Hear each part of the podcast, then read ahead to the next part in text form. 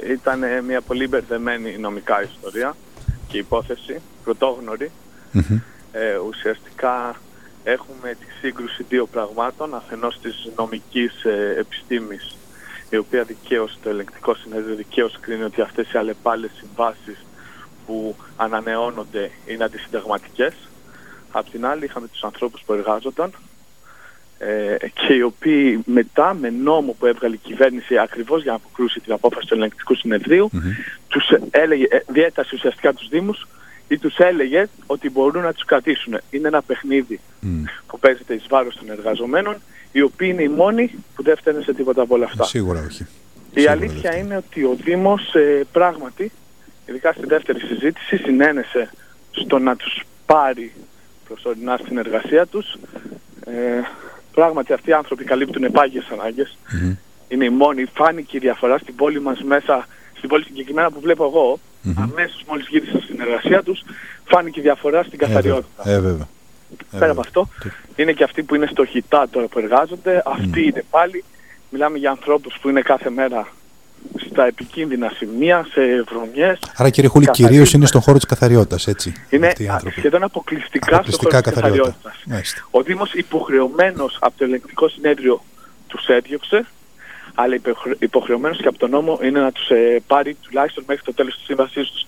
Εμείς ε, που αναλάβαμε την υπόθεση θεωρούμε ότι αυτοί οι άνθρωποι πρέπει να μονιμοποιηθούν αφού καλύπτουν πάγιες και μόνιμες ανάγκες. Δυστυχώς πληρώνουν όλη την κατάσταση και το γεγονός ότι δεν μπορούν, ουσιαστικά το ελληνικό κράτος δεν μπορεί να προσλαμβάνει πλέον και παίζουν, ο νόμος που βγαίνει για συνεχείς παρατάσεις παίζει με τη μοίρα αυτών των ανθρώπων γιατί είναι συνέχεια σε μια εκκρεμότητα.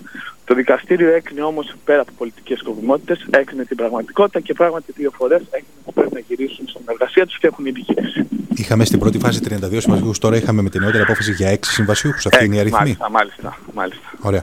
Τώρα, για τους 32 συμβασιούχους, έχει οριστεί δικάσιμος, αν δεν κάνω λάθος, 1η Νοεμβρίου του 1η 2017. Νοεμβρίου. Εκεί θα γίνει συζήτηση για τα ασφαλιστικά μέτρα; Μάλιστα, μάλιστα. Εκεί που το αίτημά μας είναι να εφαρμοστεί ο νόμος Κουρλέτη και να μείνουμε μέχρι 31 Τρίτη του 2018, αυτή τη δυνατότητα δίνει ο νόμος. Μμμ.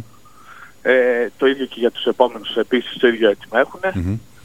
Ε, σε κάθε περίπτωση αυτό που φάνηκε ξεκάθαρα από όλη τη διαδικασία είναι ότι ο Δήμος τους χρειάζεται, το νησί τους χρειάζεται και πράγματι ο Δήμος χρειάζεται και μια επιπλέον χρηματοδότηση για αυτούς τους ανθρώπους όπως κάνει Ναι. αιτήματα ο Δήμαρχος και το ζητάει γιατί έχουμε άλλη μια πόλη μέσα στην πόλη μας. Καλός ή κακός η κατάσταση είναι αυτή.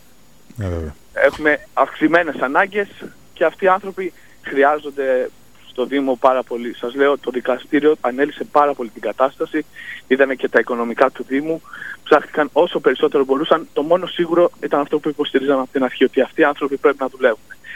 Είναι νομίζω η πρώτη απόφαση στην Ελλάδα. Θεωρώ ότι θα έρθουν και άλλες από άλλους Δήμους.